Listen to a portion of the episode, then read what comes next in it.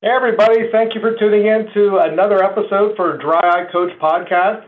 Uh, today is going to be a very uh, exciting and interesting topic where we're going to talk with Dr. Diana Driscoll, who practices out of Colleyville, Texas.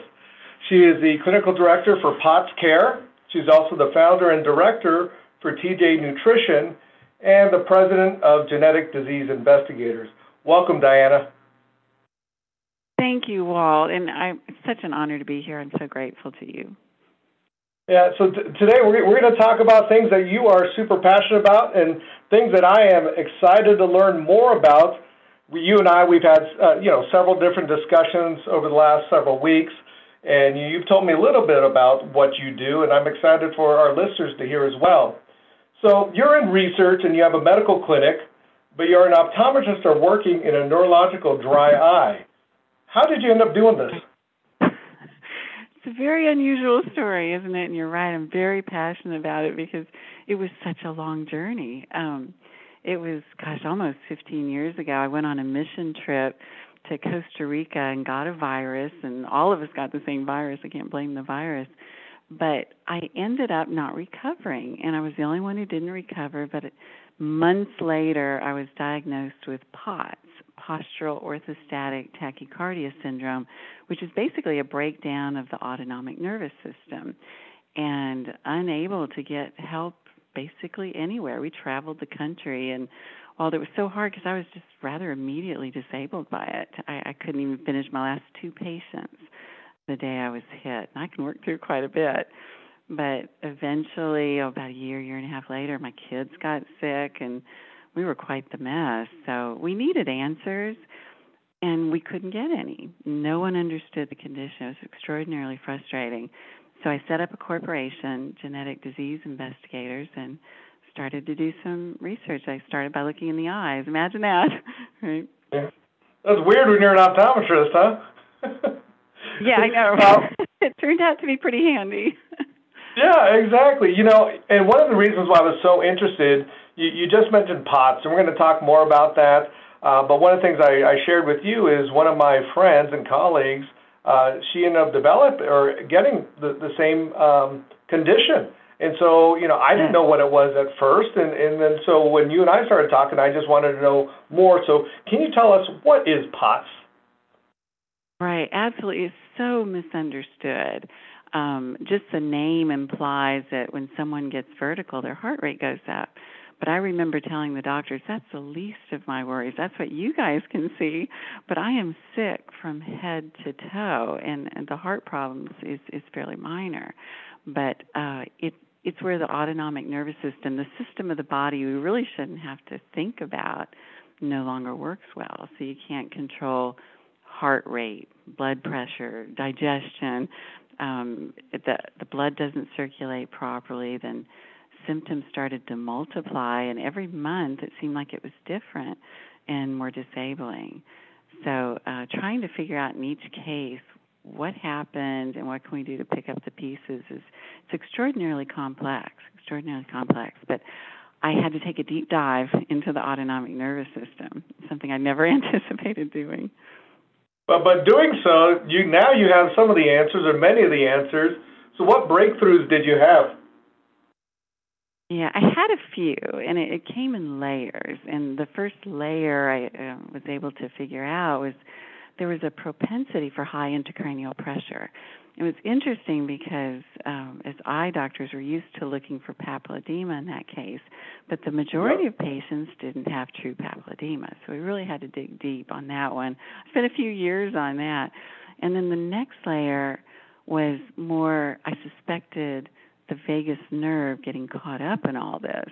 One reason I thought about that was the heart rate was just racing. Oftentimes, the gut wasn't working, it was starting to shut down. And I thought, what would tie both of those things together? And that would be a vagus nerve. So I started to dig into is that why my GI tract was shutting down? My gallbladder stopped working, got horrible constipation, and then it went on to full blown gastroparesis nothing was moving, and I was in a world of hurt. So there was a nicotine patch that you remembered from school. Can you talk about that? I sure will. Yeah, apparently this no one had thought about doing this. Um, when I had that horrible gastroparesis, um, my doctors didn't know what to do. We tried everything, and I had this pain in my lower right hand quadrant, and I, I was starting to suspect maybe the valve between the large and small intestine, the ileocecal valve, might not be opening. Maybe something was wrong with it. And my doctor sent me to a urologist. She said, "Well, maybe that pain is a kidney stone." I thought, "I don't think so, but okay, you know." And I saw this doctor. He was so nice, and I told him what I suspected. He thought that was fascinating.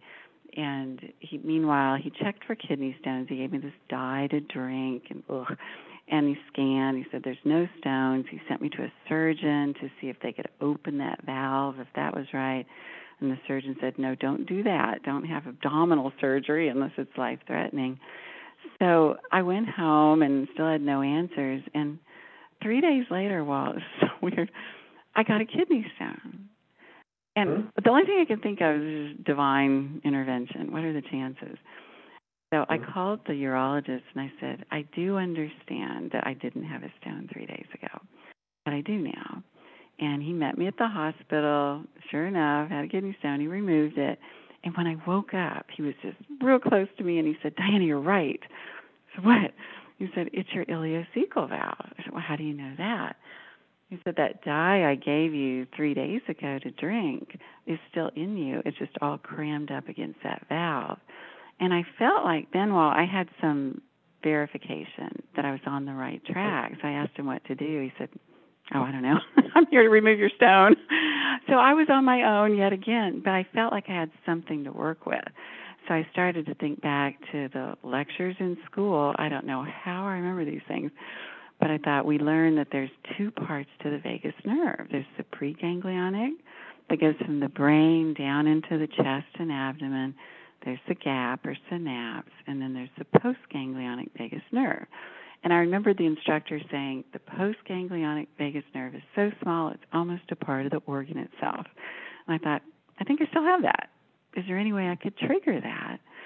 So I started to think about the neurotransmitters. I thought, well, that's acetylcholine, but that's not a drug. So could I use an use an imitator of that drug, which is called an agonist. And I thought, okay, what's the agonist for that nerve? And I thought, oh, well, that one I remember. It's this is the only nicotinic acetylcholinergic nerve in the body. So I got a nicotine patch, and while I put it on my abdomen, not knowing if I was going to make any difference, but it took about an hour, and the valve opened. I had a normal bowel movement, and kept using it for a few days. Did fine called other patients with the same condition, they did fine too.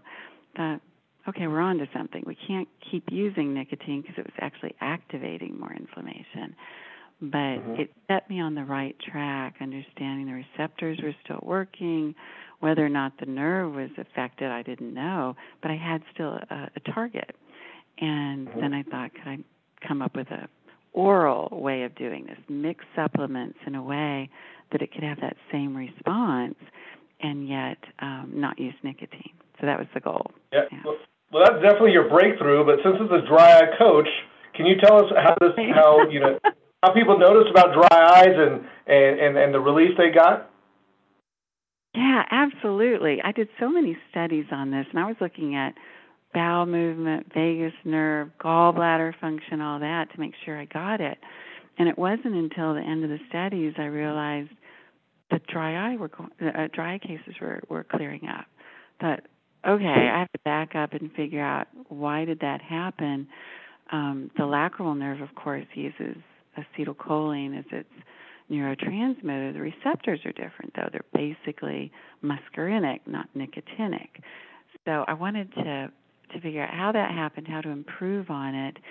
And then I started to think, well, how many chronic dry patients are, are dealing with something in the same family of conditions where acetylcholine is getting blocked. It's not getting released properly. They don't have to be sick like I was sick, but you start to look for symptoms of kind of like anticholinergic poisoning but turned way down. So look for things like brain fog, large pupils, tendency for constipation or fatigue, those sorts of symptoms that we oftentimes blame on just getting old or being stressed out or something. And I found in the dry population that was super common. So approaching dry eye from both a systemic viewpoint of supporting this neurotransmitter for more than just the lacrimal nerve turned out to be like this wonderful combination, not only for the dry eye, but the overall wellness. And I figured out that was really a new approach. no one had ever looked at that before, and I've gotten some patents to date, which was very validating. Very validating. Yeah, so I mean that so that's a critical connection that that you you made there. Uh, so you, so you identified that connection. So then what? What did you do next? Right. I I basically sat in my kitchen and I used my old organic chemistry knowledge, which I don't even want to tell you how old that is. And I was working in genetics at the time, thinking that we had some genetic problems. What are the chances both my kids and I could end up with this with no genes involved? And tried to figure out a way to put together ingredients to support acetylcholine, work around all genetic defects in that pathway include nutrients that are in the pathway of making acetylcholine, and yet to be real careful not to overstimulate the receptors so that tolerance build it up. And then I wanted to make sure it crossed the blood brain barrier because there were so many symptoms that the central nervous system was affected the brain fog, short term memory problems, etc. So my goals were very lofty, but I sat there and just made it and then just kept tweaking it for about three, three and a half years gave it to my son and I. My son had developed severe osteoporosis. It was really frightening to make sure he had it right, and then started the study. So it ended up with an oral, over the counter supplement mix to do this, and it worked. So, so how is it? So you have the product Parasym Plus Eyes. So how is this product yeah. different than other dry eye supplements? Right. It's a, it's a completely different approach, and it really took a, a mind shift for this to think in terms of dry eye is not necessarily always being an eye problem.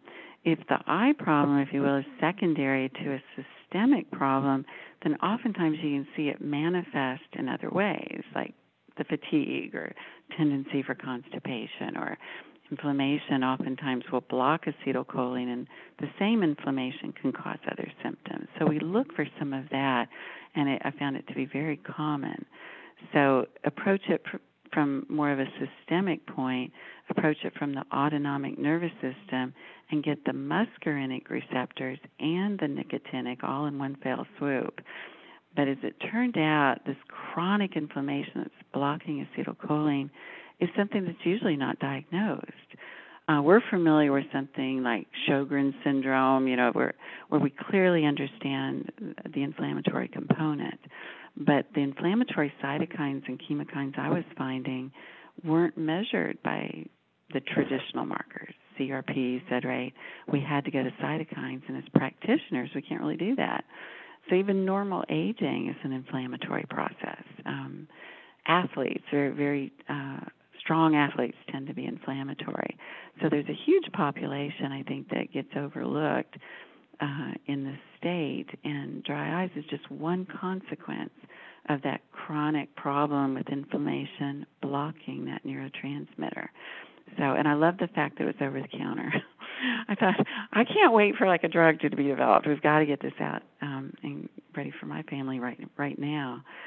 So it is different. It's a completely different approach, and it's something doctors can roll into their current paradigms. It's not going to replace if there's structural damage or the meibomian glands are bust or what have you. Um, you've got to support the neurology though to get the best outcome for the patient. So it is a different approach. Mm-hmm.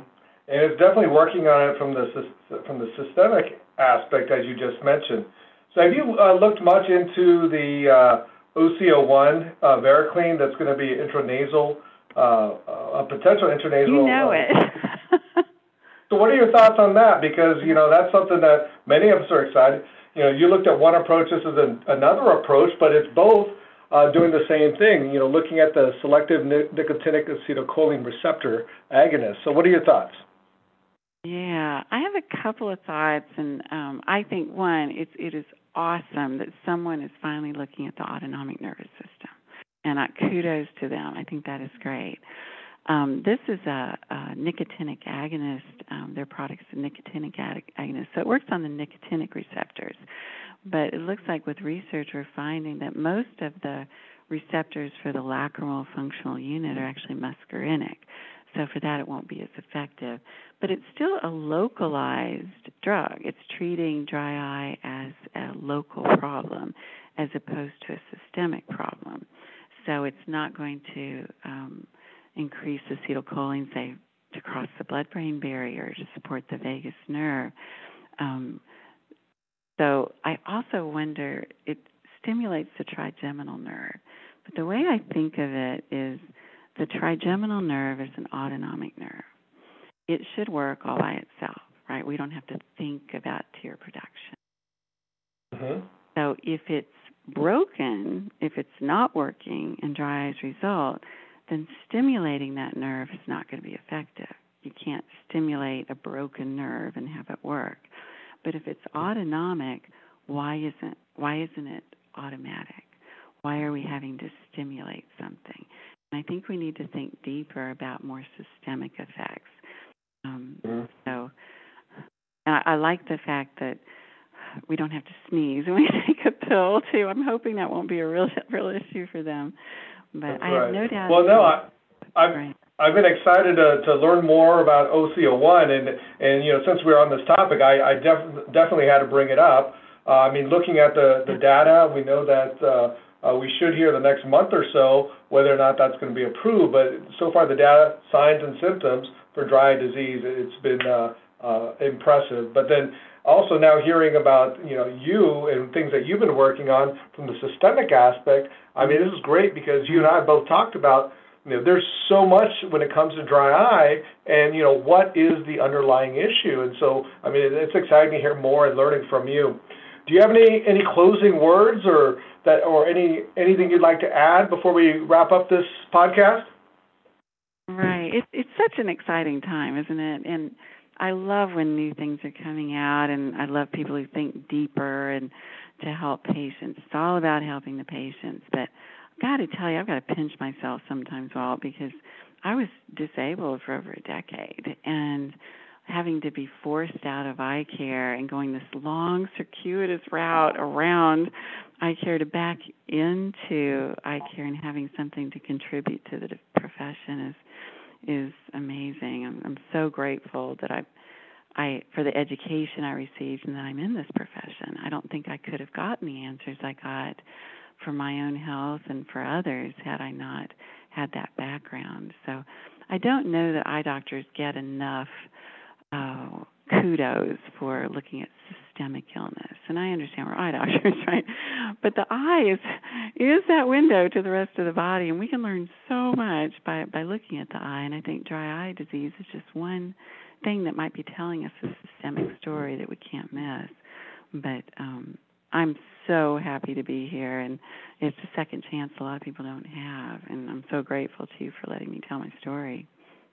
Oh well, hey, thank you so much for spending time with us today, there, uh, Diane, and, and, and it's been great to learn so much more about this, and uh, look forward to our continued conversations. And for everyone that's on this podcast, thank you so much for spending time with us, and looking forward to the next one. Have a great day.